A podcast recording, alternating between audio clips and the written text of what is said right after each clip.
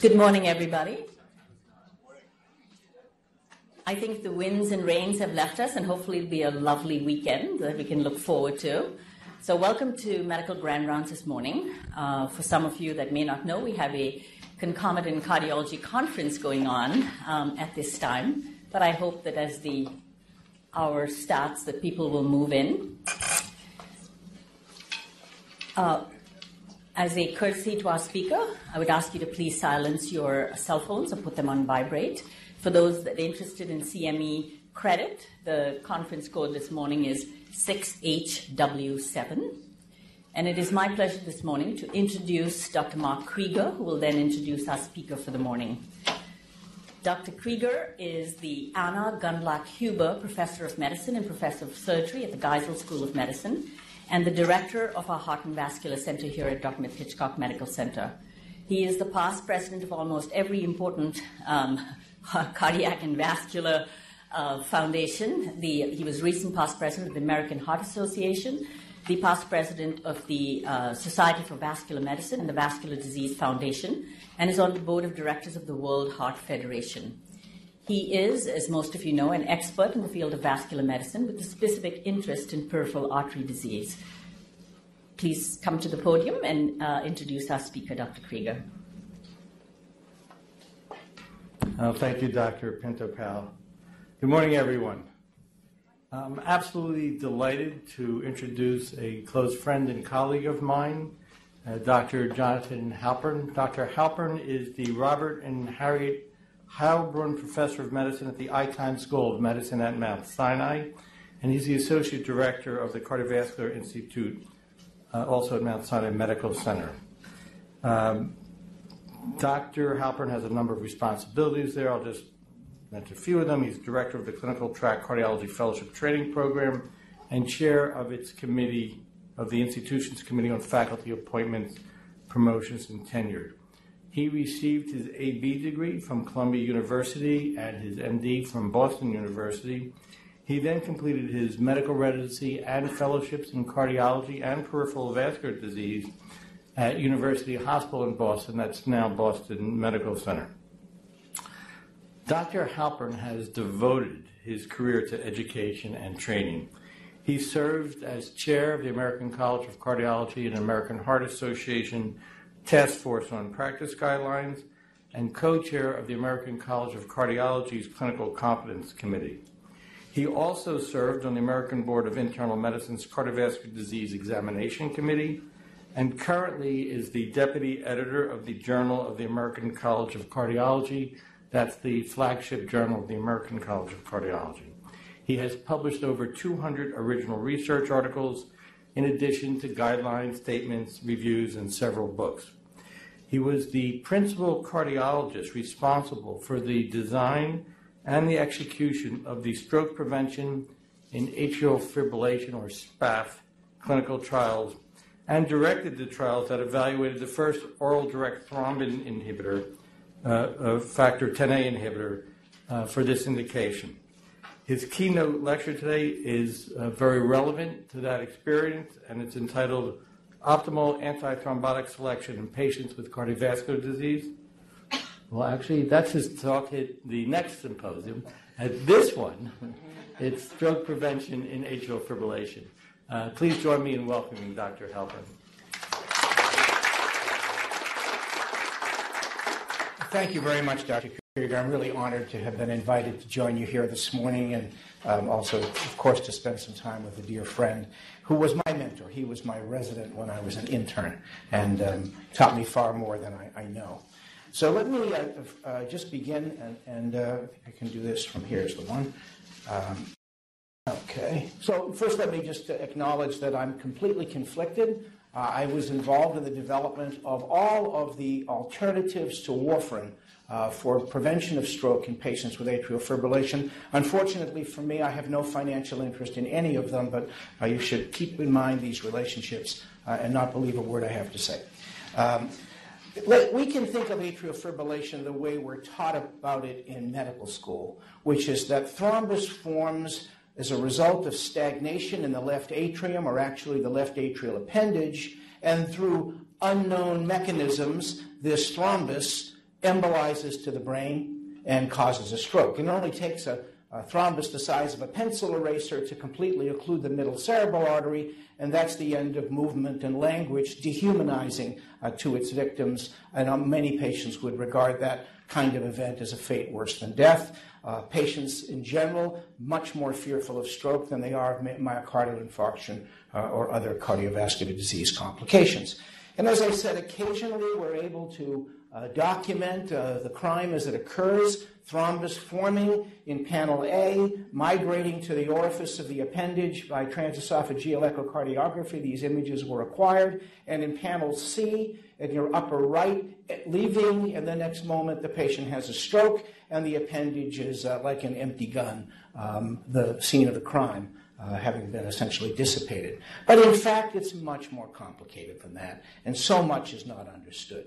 Seen in context, atrial fibrillation uh, begins, but a setting occurs. There are a whole array of promoters. There may be genetic factors that modify the um, left atrial appendage uh, and the left atrium as a thrombogenic uh, substrate, uh, hemodynamic forces that allow for stasis to allow for thrombus formation, autonomic activity, and a variety of things that set the stage. And then there's an electrical trigger, if you will, that begins the arrhythmia. These may be a consequence of external stimulants, inflammatory processes, and a variety of, of other things that distend the, uh, the, um, the, atrium and you know, are in themselves arrhythmogenic.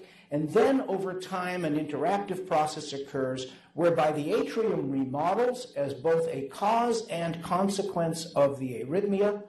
And this sets the stage for uh, the formation of a thrombus. Uh, things that potentiate include the clinical risk factors and literally the biological changes that occur in the wall of this thin walled structure, the left atrium, at the junction of the venous and the arterial system in some respects, in which the entire panoply of cardiovascular risk can easily affect this chamber. Obesity, lipid abnormalities, effects of smoking, hypertension, diabetes, all affect this very thin walled structure relatively early in the course of cardiovascular disease and that allows for thrombus formation. And then, of course, we're all familiar with the sequelae when atrial fibrillation actually occurs, ranging from heart failure, of course, the risk of thromboembolism, and all the things that contribute to the deterioration of quality of life as the population ages, and aging itself further influences the biology of this situation. So, a whole interplay of factors that ultimately uh, leads to the formation of a kind of cardiomyopathy that's related to fibrosis. Uh, that fibrosis can be identified by some imaging technologies. Unfortunately, being able to access that type of information in clinical practice still must be considered in development and experimental. But all the factors that contribute to the remodeling and the fibrosis of the atrium not only are causal with respect to atrial fibrillation, but they're also causal with respect to thrombogenicity. And yes, it can be imaged. We can see by uh, uh, looking at uh, delayed enhancement, gadolinium enhanced uh, cardiac magnetic resonance imaging, protocols are developed in which it's possible to actually see the extent and location of the fibrotic process. Unfortunately, these protocols are really difficult to reproduce, and uh, we have fairly advanced imaging in our place at Mount Sinai, and we can't do it. Okay, it's done very nicely in Utah. There are increasing um, uh, methods I think that will become available, but it'll never reach the point in the near term where it's going to become a clinical tool that we can use routinely because of the costs and uh, technical difficulties involved. But even if we can understand what makes an atrium thrombogenic, there's a fundamental problem. If stasis and stagnation of blood is responsible for the formation of thrombus, what is it that gets it to move to go to the brain and cause an embolus? And that's the root issue that we don't understand very well about the pathogenesis. And again, we're beginning to have some tools to help us understand this, to look at the flow characteristics and how they may vary with various factors. But we yet can't put this into clinical use. This is something to watch in the future. That is the issue that underlies the mystery of managing patients with atrial fibrillation. Because it's just not as simple as you think that when the patient's in atrial fibrillation, they're at risk, and when they're not in atrial fibrillation, they're not at risk. That's a myth. We do know that the more atrial has, the greater the risk of thromboembolism. This information comes from patients who have implanted cardiac devices, pacemakers, defibrillators, resynchronization devices, in which atrial electrodes are able to monitor the rhythm continuously. We can download that information, we can interrogate the electrograms, and it's quite clear. People who have a higher burden of atrial fibrillation, more minutes or hours per month spent in atrial fibrillation rather than rhythm or some other rhythm are at higher risk of thromboembolism. But it's almost as though the presence of atrial fibrillation is adding on top of the underlying substrate. Because what is not true is any relationship between when the patient has atrial fibrillation and when they're prone to a thromboembolic event. Take a look at this example from a trial of about 3,000 patients that we ran with implanted defibrillators and resynchronization devices, all older, sicker people with impaired cardiac function. And each horizontal white line that you see here represents an individual patient who suffered a thromboembolic event. The vertical red line dotted during, in the middle of the chart represents the day of the thromboembolism, the day of the ischemic stroke. And you're looking for continuous monitoring for close to five years before and five years after that event occurred. And we know every minute what these patients were doing in terms of atrial rhythm. And on each vertical little tiny yellow line represents a day, and the height of the yellow line is the amount of atrial fibrillation, the burden of atrial fibrillation on that date. And what you'll see is look at the very top line. Patient goes along for years with nothing, then starts to have some of that atrial fibrillation, and sometime shortly after that, the patient develops a stroke. They go for a while without atrial fibrillation. They have some again, maybe close to a year later, and then nothing. We don't know what the did to get rid of the arrhythmia, um, but that's what happened. The second line down, lots of AFib for years and years, and then finally an increase in the frequency and duration, and then, then a stroke. But go down to the bottom of the chart, and you'll see a number of patients in whom nothing happened for years for sure, and then there was a stroke, and only later did the patient develop atrial fibrillation. So every study that I've, I've mentioned that has looked at this has found that there's no temporal relationship between the rhythm and the clinical event. About at least a third of the patients who have a thromboembolic event, the atrial tachyarrhythmia, atrial fibrillation, or atrial flutter was detected more than a month before the event. And about another 20 or 15 percent, there's a detection within a month. Only a minority of patients in the third group of, of uh, columns here actually had AFib at the time of the event. And fully 15 or 20% in all of these trials never had atrial fibrillation detected with the implanted device until after the stroke. So the stroke mechanism is uncertain. We don't know everything, but clearly you cannot expect that strategy for ill patients with atrial fibrillation, older, sicker patients with impaired cardiac function, that just putting anticoagulant when they're in atrial fibrillation is not likely to be an effective strategy to have a broader view of this disease. And that's one of the reasons why the dilemma occurs about who to select for anticoagulation or alternative strategies needs to take a long view and not just target the arrhythmia. No study that has looked at treating the arrhythmia itself with antiarrhythmic drugs or ablation procedures has shown a significant reduction in the incidence of ischemic stroke. Now, again, kind of a holy grail if we could get there, but no study has yet done that. It's been looked at at least 10 times in large trials. So that's why we're stuck as clinicians saying, who are we going to anticoagulate? Because the presence or absence of the arrhythmia is not sufficient. You're all familiar with the CHAD score and the CHADS 2 VASC score that has been widely adopted uh, in guidelines around the world as patients with enough of these risk factors, the ones that should be anticoagulated, those without risk factors are at low enough risk that they don't stand to gain much from being exposed to the risk of bleeding that's entailed by anticoagulant therapy. And the guidelines, these are the European guidelines and the American guidelines from the American Heart Association, American College of Cardiology, and Heart Rhythm Society. In this country, the recommendation is no risk factors. Do not use an antithrombotic agent. There's no recommendation to use aspirin. Aspirin has minimal, if any, efficacy in patient atrial fibrillation and does expose patients to the risk of bleeding. Patients who have only one moderate risk factor, like a CHADS VASc score of one, in the US, no antithrombotic therapy is recommended. In Europe, they say we should consider anticoagulating them, and the, sh- the shift comes because of the availability of these newer anticoagulants that have a better uh, risk benefit ratio.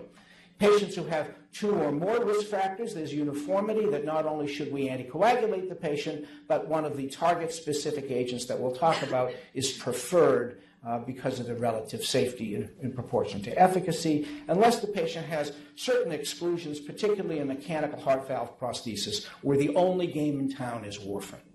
Okay? And, and I think it's important to keep in mind that these are not rules. These are things for us to consider as clinicians and to balance with patients' own values and preferences in trying to make decisions for them. Many patients are terrified of stroke and are willing to take the risk of bleeding to reduce that risk to a negligible level that's no different from the risk in patients who don't have atrial fibrillation, statistically speaking. And others who are terrified because, you know, Aunt Millie had a terrible experience with warfarin and uh, they'll do anything to avoid an anticoagulant. And those considerations are important as well. Also, it's important to recognize that the CHADS VASc score leaves about a third of the patient's intrinsic risk unaccounted for. It only has a C statistic of about 0.66, literally meaning it can account for about two thirds of the risk, but it doesn't account for everything. And we can improve that, if we want to, by looking at other things, biomarkers, for example. Uh, we can use, for example, the NT pro BNP. The higher the level in a patient with atrial fibrillation, the greater the risk of thromboembolism. The same is even true if you look at uh, high sensitivity troponin levels. And people have attempted to put these things into risk scores. Here's an example, the ABC score. But now it's not so simple as adding up a couple of things in your head. Now you need a, I would say, a slide rule or a calculator uh, to do the, the uh, make the decision or help guide you. And so this hasn't really caught on clinically, not to mention the need for additional testing. But even more complicated than intrinsic risk of thromboembolism is factoring in the patient's risk of bleeding and if you look at this most widely used score, which is the HAS-BLED score, you'll notice that they're very much the same risk factors as predict the patient's risk of stroke. So, in other words, being older, being hypertensive, having had a previous stroke, um, are all contributing both to the risk of ischemic events as much as to the risk of bleeding. And frankly, the risk of bleeding isn't really the question anyway, because most bleeding events are things that people get over. Whereas if you've had an ischemic cardioembolic stroke related to atrial fibrillation, it's a disaster. Okay? And so the only complication of anticoagulant therapy that's worse than the ischemic stroke you're trying to prevent is an intracranial hemorrhage. If you bleed in your brain on an anticoagulant, that's a catastrophe, typically at least a 50% mortality rate, and the functional outcomes are terrible. And so what we need is not a risk score for bleeding in the gastrointestinal tract or the urinary tract or someplace else, but rather risk factors for intracerebral hemorrhage. And unfortunately, many of them aren't modifiable, and hard, many of them are hard to identify. Identifying, for example, amyloid angiopathy requires high resolution brain imaging that suddenly adds enormously to the burden of evaluation, and identifying leukoaraiosis or other abnormalities of brain structure that affect the elderly increase the risk of brain hemorrhage, but can we really start doing high resolution MRIs on every one of the some three or four million people in the United States, not to mention the tens of millions worldwide who have this common arrhythmia, the incidence of which is rising rapidly. And so that's really where the so called NOACs or novel or uh, non-warfarin oral anticoagulants come from. And let me actually just address that for a minute. What are we going to call them? Okay, when they were new, which was more than a decade ago, uh, we called them novel oral anticoagulants, but they're not so novel anymore. Okay, the first one will be going off patent in the next few years. There are already generics available in other countries. Patients can access over the internet. So we decided, well, we'll make NOACs mean non-warfarin oral anticoagulants so we can continue to use the acronym. In Europe, they like DOACs for direct oral anticoagulants, but that sounds dumb. And then you've got SOACs for target-specific oral anticoagulants, but that smacks of Tsaristic Russia, so it doesn't caught on either. So I don't know. Call them what you want. I'll probably refer to them as NOACs just out of habit. Okay? And before we get into much in the way of details, let me just point out what a challenge it was to develop these drugs. Okay, I want to show you what you're looking here is the trials that put warfarin on the formulary for preventing stroke and atrial fibrillation and made the so-called standard of care. Okay, bunch of trials. And if you're looking here at the risk reductions, there was a Copenhagen AFASAK trial, 1,007 patients single-handedly um, evaluated, echoed, and randomized and managed by a single then neurology fellow. If that guy got loose in the U.S., those of us dependent on federal funding from the NIH were screwed. So fortunately, he stayed over there. Um, but this was the first trial. Then the one that we talked about, the SPAF trial that we did here in the U.S. Um, uh, again, a Boston area trial uh, ran the longest of all the studies, but it was small in terms of the number of patients. A Canadian study stopped. That's why the confidence bounds extend over into the negative range when the first three trials said it's not ethical to give a placebo. Okay, you have to stop. They stopped the trial relatively early. It didn't, for some reason, stop the Veterans Administration. They continued on, and in Europe they did a a trial uh, looking at a little bit different design with of people with prior stroke, but the aggregate risk reduction, 68% according to intention to treat. And if a patient is actually taking warfarin at a therapeutic INR, it is a rare event indeed to see an ischemic stroke. The problem, of course, is actually achieving that more than half the time is something most patients and practices can't do. But there's a piece of information here that's not so apparent from this slide. And that is that every one of these trials was either unblinded or terminated early, except for the VA trial, which included no women. So if you brought warfarin today as a new compound, one of the most effective treatments known to man for any disease, and you brought it to the FDA for approval, no way it's going to get approved. It hasn't been tested in women, okay? Um, and all these were unblinded studies except that one, okay?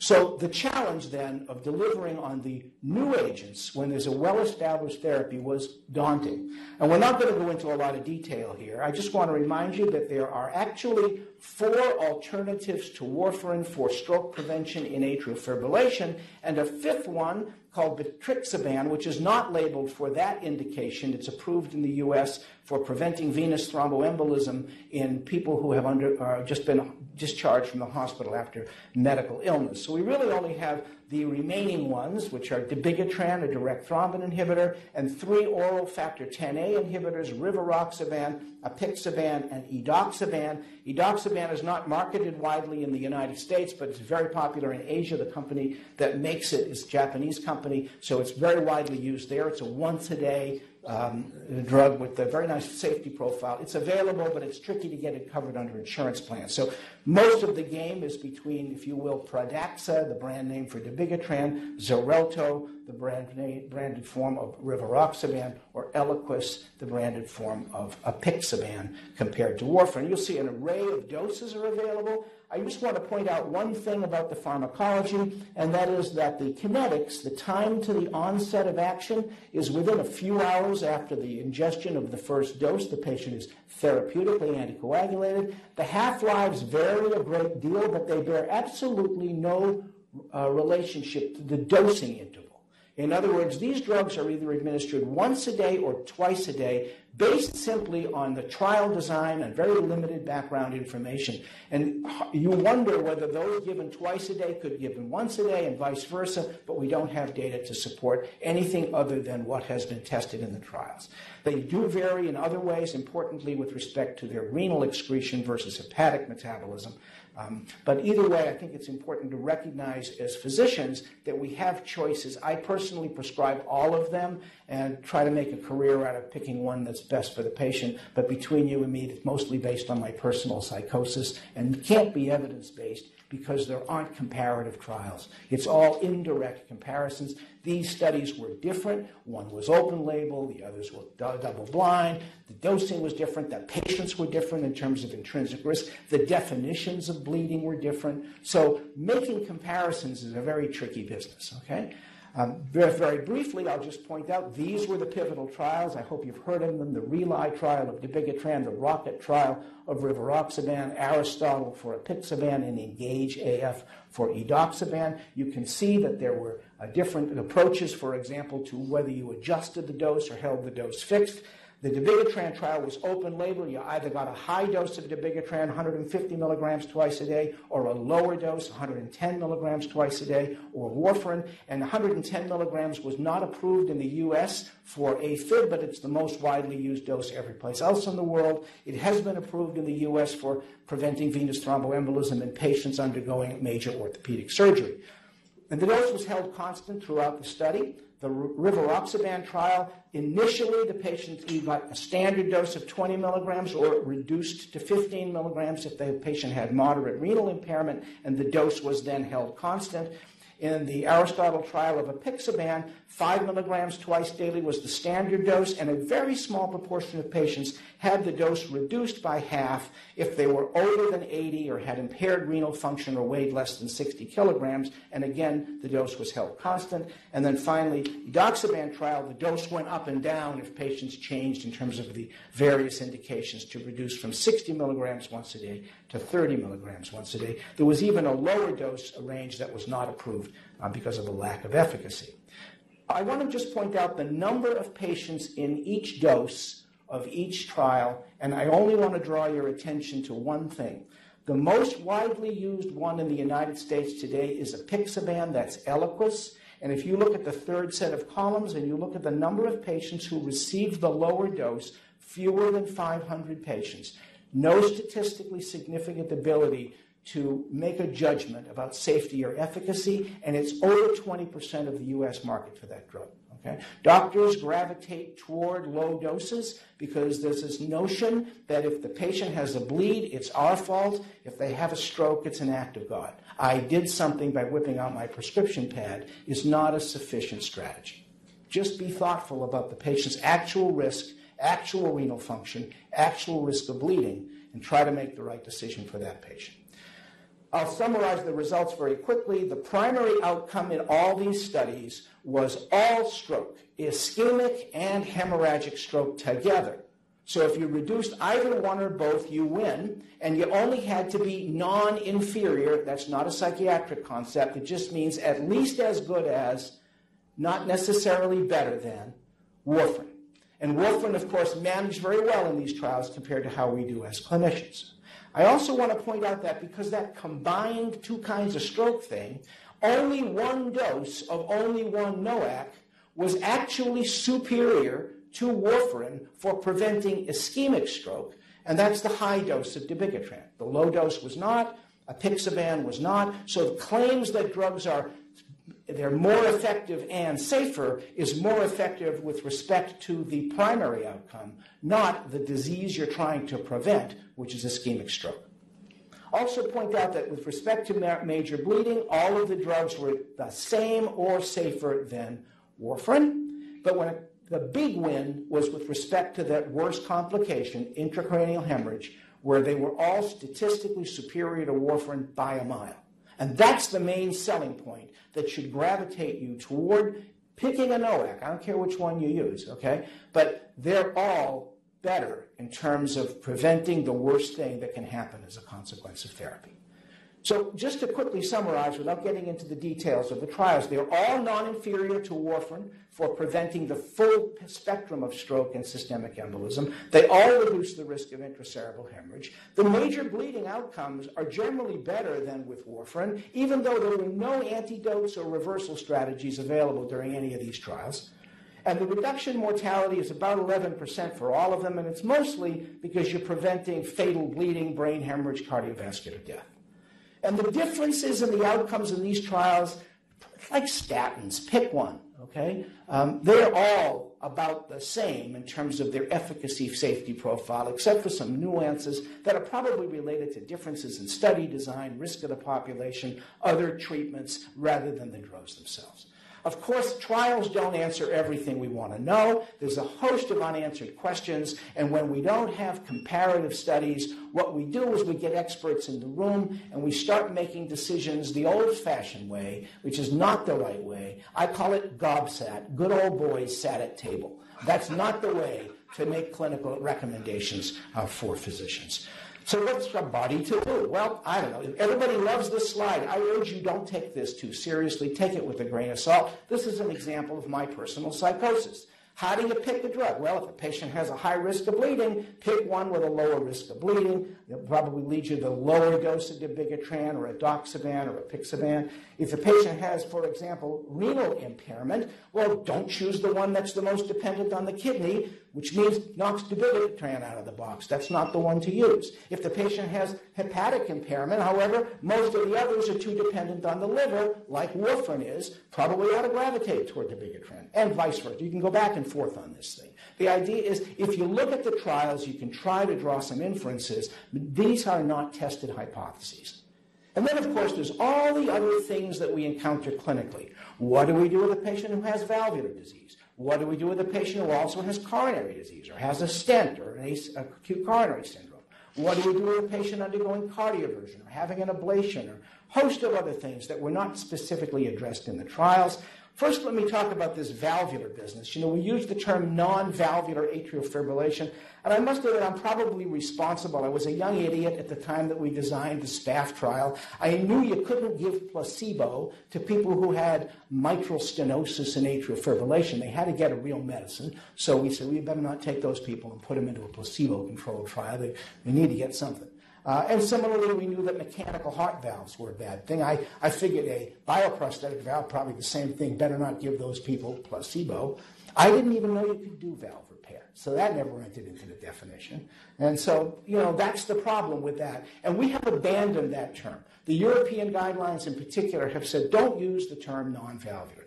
All it really means is don't give it to people with severe mitral stenosis, because it hasn't been tested, and don't test, uh, don't give it to people with mechanical heart valves because the only thing for them is warfarin, and that was confirmed in the Realign trial when high-intensity dabigatran was compared to warfarin in people who had already had mechanical heart valves, either aortic and mitral valve prostheses. It was a disaster, even though uh, you would make looked terrific in an animal model. They were clotting, bleeding like crazy. They, we got off on that, on that, and no one's going back to that well anytime soon. You can't expect to see any of the NOACs looked at. We're going to have to rebuild warfarin in some way and hit multiple targets. But biological heart valves is different. Bioprosthetic valves, in the ENGAGE trial, we were overpowered. We had more patients than we needed, so we let them in. Okay? You could get uh, we knew that if the FDA didn't like it, we could, we could drop that segment. And in fact, they had lower rates of stroke and systemic embolism in a few, not that many patients—of only about 200, but it looked pretty good for edoxaban, a 10A inhibitor, compared to warfarin. And on the bleeding side, the same thing. Looked pretty good. Now, it's not a, a robust evidence base, but it's enough that we can say biological valves are not an exclusion from the NOACs, but you shouldn't give anybody a NOAC too early after cardiac surgery. What does too early mean? I don't know. Currently, the, the consensus statements say three months, but that interval might narrow over time. Okay? What about the issue of cardioversion? Now, three trials have looked at this, and overall, about 5,000 patients. And compared to vitamin K antagonists, these newer drugs are, have uh, similar rates of thromboembolism and bleeding. Um, and you can cardiovert more quickly because you know that you start the drug and the patient is anticoagulated that day. On average, it takes nine weeks for a patient starting warfarin to have three consecutive weeks with a therapeutic INR or an INR above two. Uh, but be very careful because we don't have blood tests that tell us that the patient has been even taking their drug. My first experience with this was a patient that I'll, I'll even violate, Mrs. Rodriguez. Okay, yeah, go find go find her in New York. Um, so Mrs. Rodriguez, I said, you know, we're going to cardiovert you. Here's your. At that time, the only one we had was Pradaxa. Here's your pill. I want you to take this twice a day. I want you to take it every day, and I want you to bring this bottle with you on the day of your procedure, which will be four weeks from now. Okay? She came in that day, I met with her, and I said, Mrs. Rodriguez, how you doing? Good. Did you take that pill? Yes, I did. Did you take it twice a day? Yes, I did. Did you bring that bottle with you? Yes, I did, doctor. And she whipped out the bottle of metoprolol. So please be careful because you don't know what they're doing out there, okay? There are still unanswered questions. What about patients who need to be urgently cardioverted? Can you start it right like that? Patient brief uh, atrial fibrillation or newly detected? What about the patient who actually has a thrombus in the left atrial appendage? Can you use a NOAC there? Well, we think you can. There's very little data. From the EMANATE trial, we allowed people who had screening TEEs when they presented with atrial fibrillation and they showed a thrombus, we allowed them to be randomized and stay on their assigned therapy.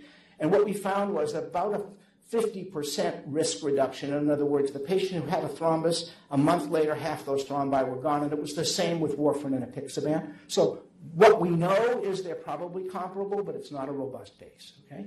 Now, what about the problem of when a patient has something that also needs a platelet inhibitor, like aspirin, like coronary disease? It gets tricky. I'm not going to go into great detail, but the concept is that we tend to use platelet inhibitors for arterial disease. We use anticoagulants for things like atrial fibrillation. People have to be in a pretty high risk state, like an acute myocardial infarction, acute coronary syndrome, recent stent, in order to justify putting both. Because the problem is when you combine the risk of bleeding goes up. And if you add a second platelet inhibitor, like dual antiplatelet therapy, and you add it to an anticoagulant, the risk of bleeding goes up. Now, I'm not going to review the trials, but there have been four now major trials of patients with percutaneous coronary intervention and atrial fibrillation one was the Pioneer AFPCI trial, in which lower doses of rivaroxaban were combined with various platelet inhibitor regimen and compared with so-called triple therapy, warfarin, aspirin, clopidogrel, warfarin, aspirin, and another P2Y12 inhibitor, and went along for various duration. And then after the period of dual antiplatelet therapy would be needed, the patient would switch to just the anticoagulant plus aspirin. Um, Redual trial, very similar, using different doses of dabigatran compared to triple therapy. Uh, the Augustus trial of edoxaban, giving warfarin plus a, th- a thienopyridine or P2Y12 inhibitor with and without aspirin, a four-arm trial versus apixaban and the other antiplatelet agent with or without aspirin. And finally, just presented last month, the Entrust AF study, edoxaban versus the conventional strategy. In aggregate, they were all powered only for bleeding, and they all showed that if you got rid of the triple therapy, bleeding was reduced. And by getting rid of the triple therapy, we mean dropping aspirin, continuing the anticoagulant with the other platelet inhibitor. They all showed a reduction in bleeding, and none of them were powered to show anything about efficacy. So we're stuck with about nine choices and no way to know which is really best.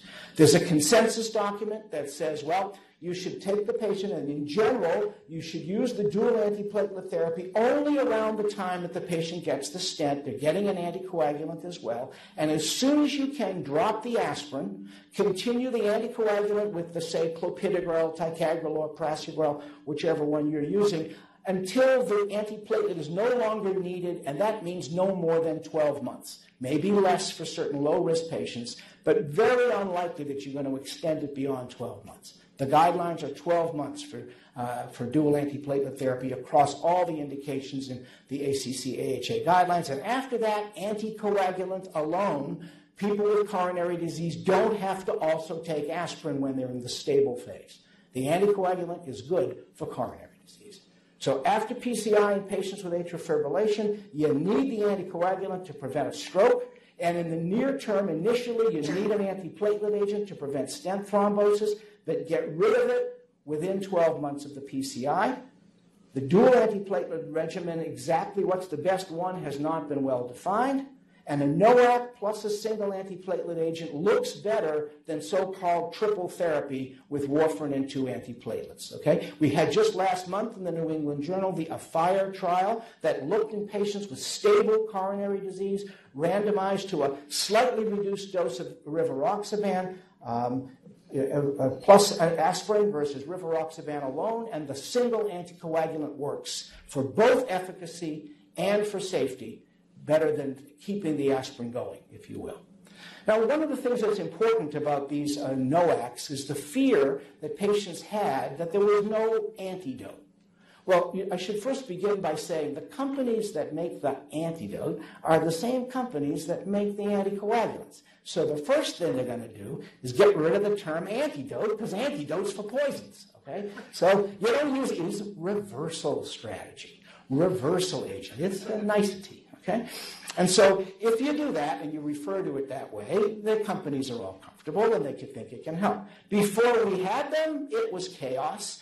Uh, you could give a so-called prothrombin complex concentrate, PCC, that you would give if somebody came into the emergency room with a catastrophic hemorrhage on warfarin. Um, and uh, it seems to work for the factor 10A inhibitors, not really so much for the dabigatran. So that was a problem. We also have a factor 8 inhibitory binding uh, antigen. We have a recombinant factor 7A.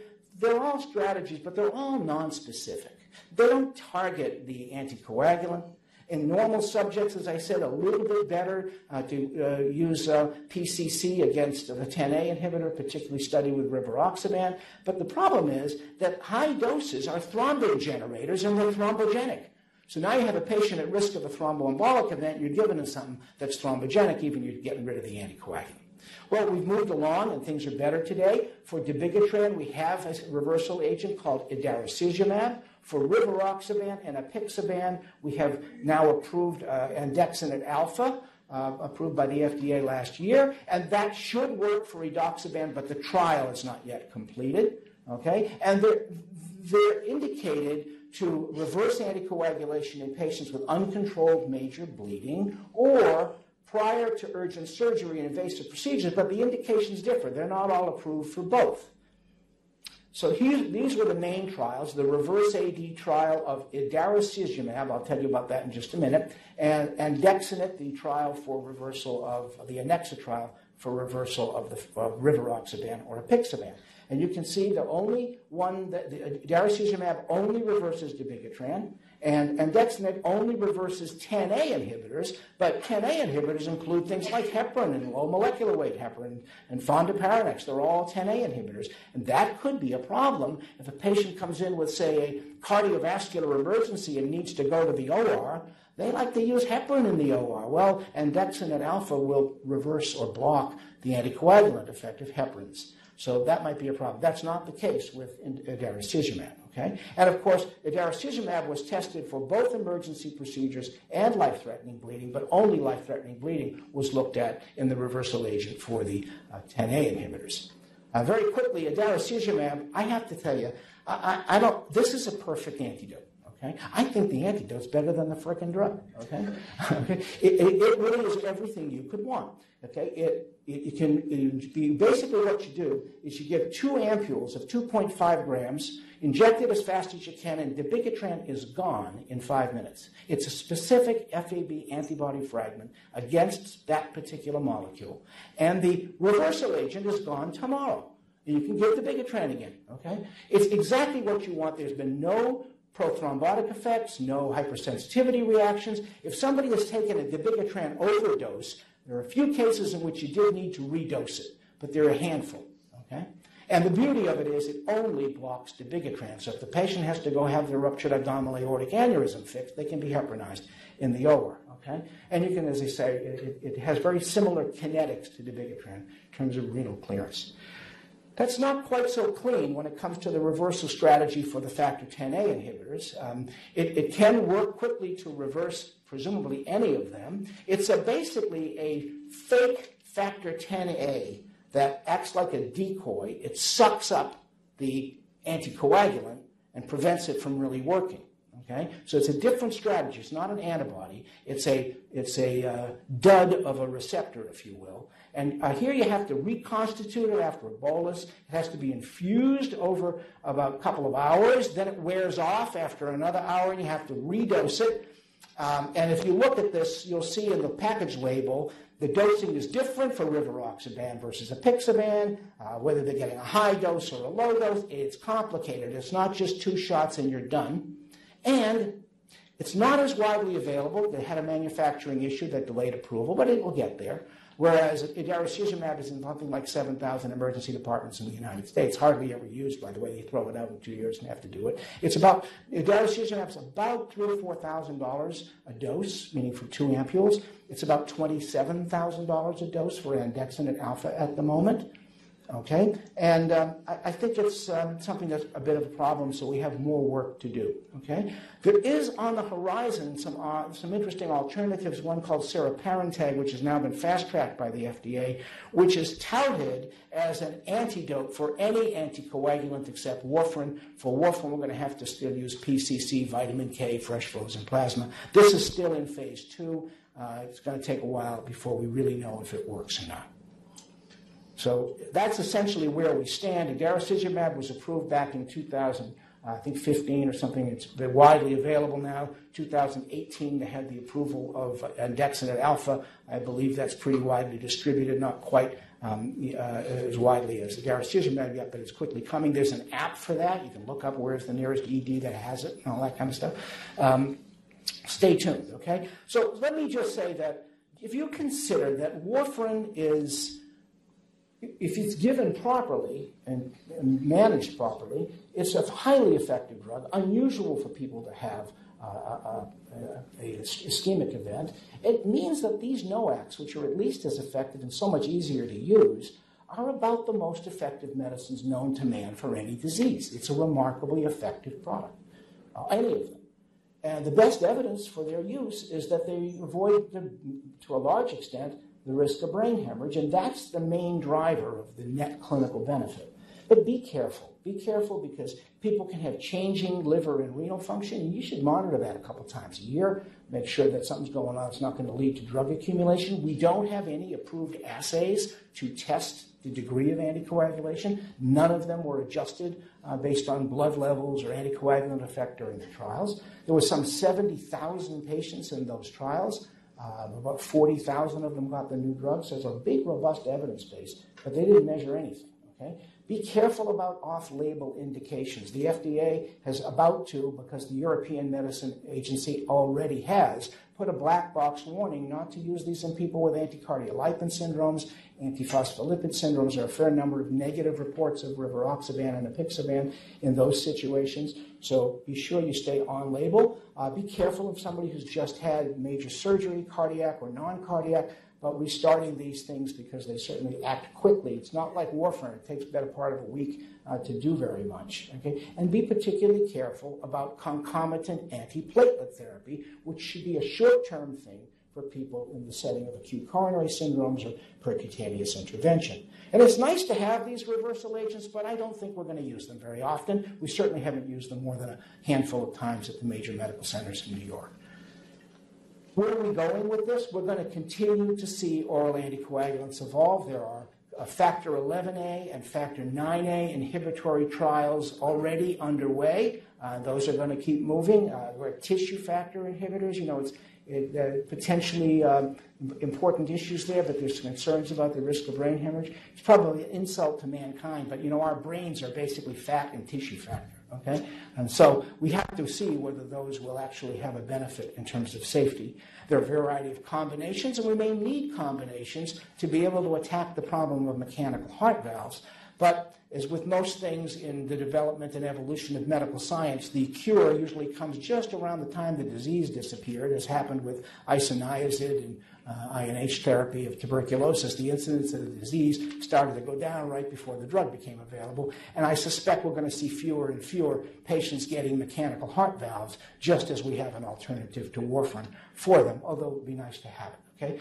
Cost and value considerations are very complex, particularly now uh, because these drugs remain expensive. There are no currently approved generics in the U.S. The first ones are expected 2014. In other countries where there are more liberal policies, generic forms of uh, rivaroxaban and dabigatran are already available. We don't have safety and efficacy data yet.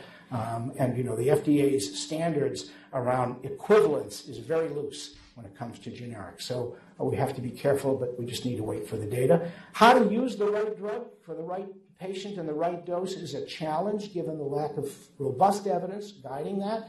very important that we start to understand the actual mechanistic links between thromboembolism, thrombogenesis, aging, and those comorbidities. And of course, it would be nice to be able to get in the game early with a safe strategy. So maybe we can identify people who will become atrial fibrillators and find a low intensity therapy that can keep them safe because too many people have their AFib discovered at the time of a stroke. I should also mention, and we have experts in the room that can tell you far more than I can, alternatives to anticoagulation such as left atrial appendage occlusion devices. I will just say that it remains an area that seems very promising, but there's a lot of gaps in the evidence that we have to fill out. For example, because in the trials there were a fair number of procedure related strokes, it's kind of like you take your risk up front, as one does with so many invasive procedures, and if you get through it, then it looks good. But when you're talking with a patient, you cannot really say, this will prevent a stroke. And what we really need, and fortunately what we're getting started with, is to compare left atrial appendage occlusion against a NOAC rather than against warfarin, which is where all the trials have gone so far.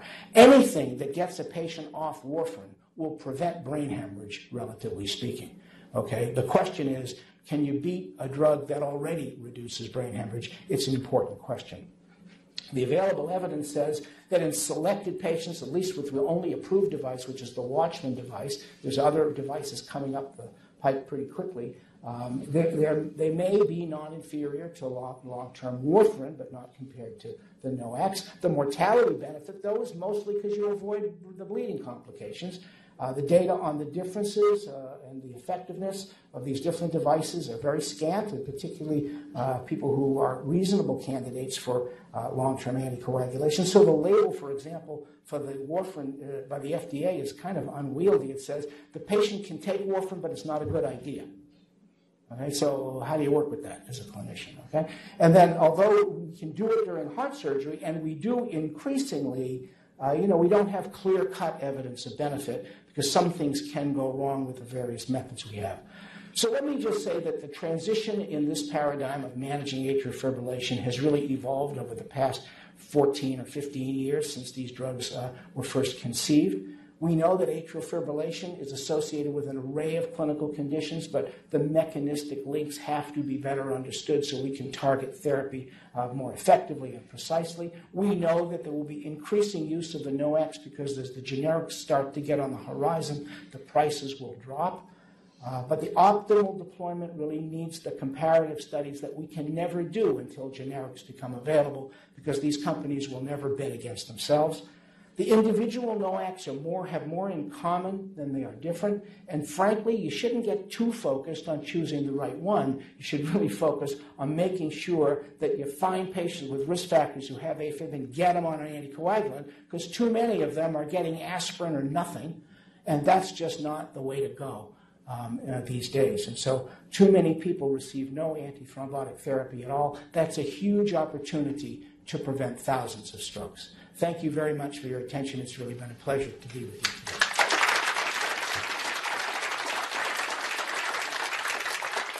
Thank you, John. That was uh, outstanding. We have time for questions.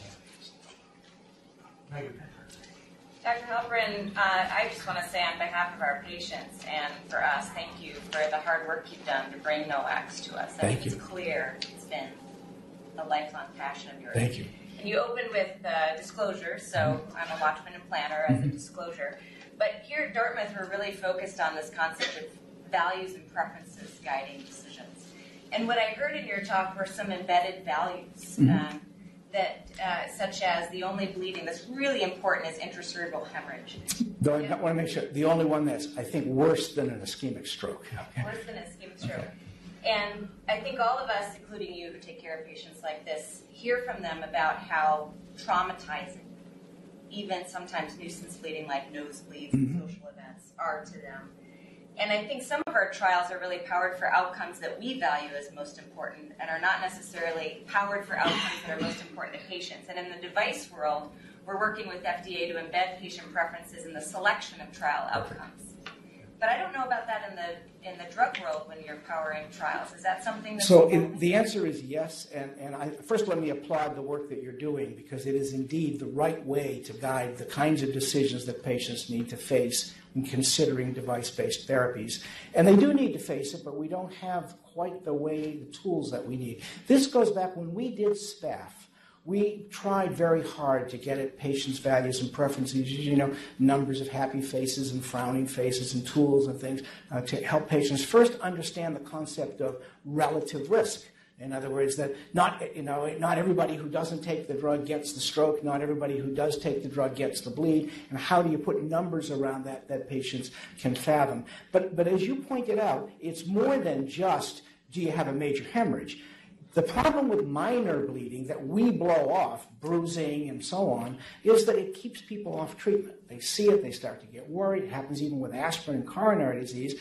And they look and they look at their face or their arms or whatever's black and blue. And how many times a day do I have to quote a, uh, I, have a quote from Shakespeare that he never said, which is, "Tis better to bruise than to stroke." Okay, but but and, and patients can process that, but of course I made that up. It's part of the baloney that I, I think we have to recognize that, that addresses your concern.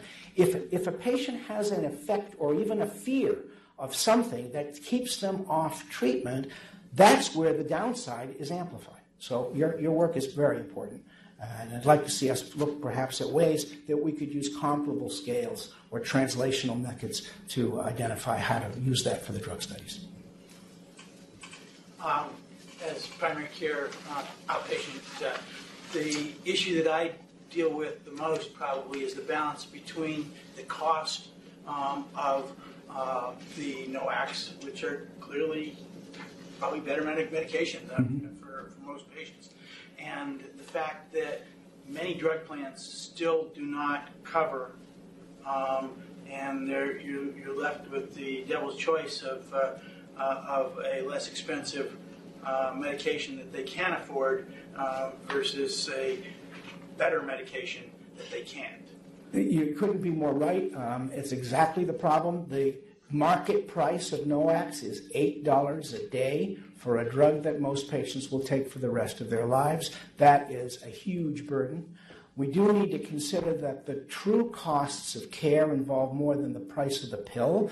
You have to consider the acute and convalescent care that patients who are stroke victims. You have to consider all the accoutrement that goes on with warfarin, the blood tests, the drug interactions, the frequent contacts with the health system, and so on, that their insurance companies seem to have less trouble paying for than the preventive strategies. And you're absolutely right. Hopefully, the introduction of generics will have a favorable impact on pricing even of, on those. And many, as you know, of the major pharmaceutical manufacturers today, when they smell a generic com- coming, they make their own generic.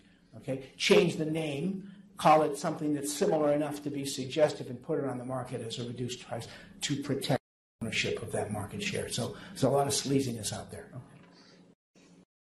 Okay. Thank you very much for.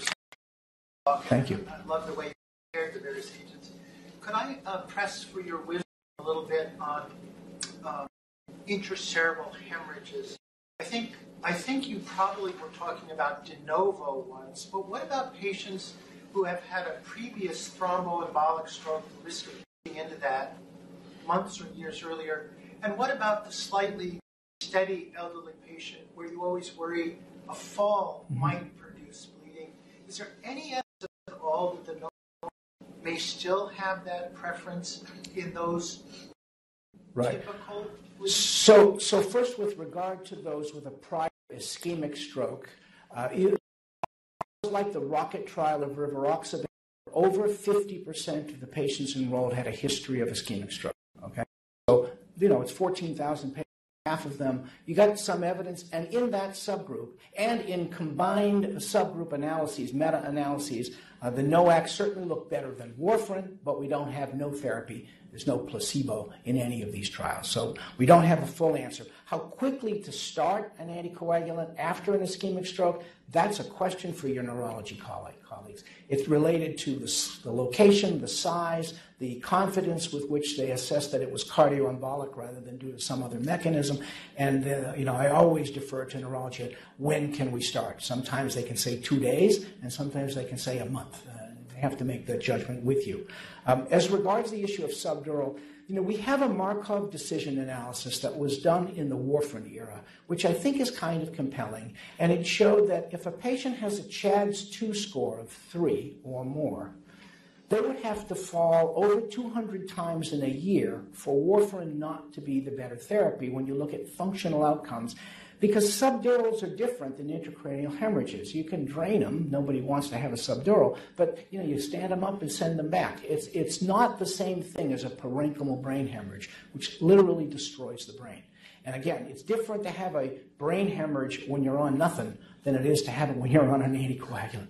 Okay, the, you know the, the outcome mortality rates.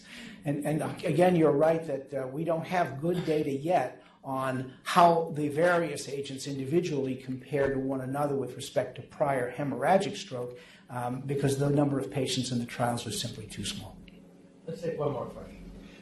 Uh, have the apps that are available to patients uh, for use with their cell phones identified identifying low dose AFib has that changed your clinic population, and how are you managing those? By that you mean identify the patient has something that can record their EKG or a phone like the Apple Watch phone, Yeah. and they say, oh, it's possible AFib, right? Yeah. Yeah, so it, it certainly is bringing more people forward. you know, it gets back the day that we reported the results of the uh, first trial, SPAF 1. There was a press conference held in Bethesda at NIH, and the very first question that was asked by a reporter Wow, doctors, you have found this treatment that can prevent stroke and AFib. How do we find the patients with AFib? And to this day, we don't know the best way to do it. What we know is that the longer and more continuously we monitor the patient, the more we're going to find. AFib is definitely the more you seek, the more you find. We can identify patients who are at high risk based on the CHADS score. If you have people with high CHADS scores, you can pick out a population that has a 30% chance of having AFib within a year just by using an implanted monitor. But you know, again, who wants a piece gizmo implanted in them for, to find something that they don't even think they have? Okay, so this is a challenge. The watches will help, but the problem with some of them, the Apple Watch, the doctor doesn't get to redo, review the electrogram. The smartphone ones, they can send it to you, and you know, about half of them are too noisy to make a diagnosis, and others, every now and then, you find something. Okay, it does make you question the old tenet that you know, when I write my next book, it's going to be entitled "Symptoms Not to Worry About." Chapter one: Palpitations. Okay? John, thank you very much.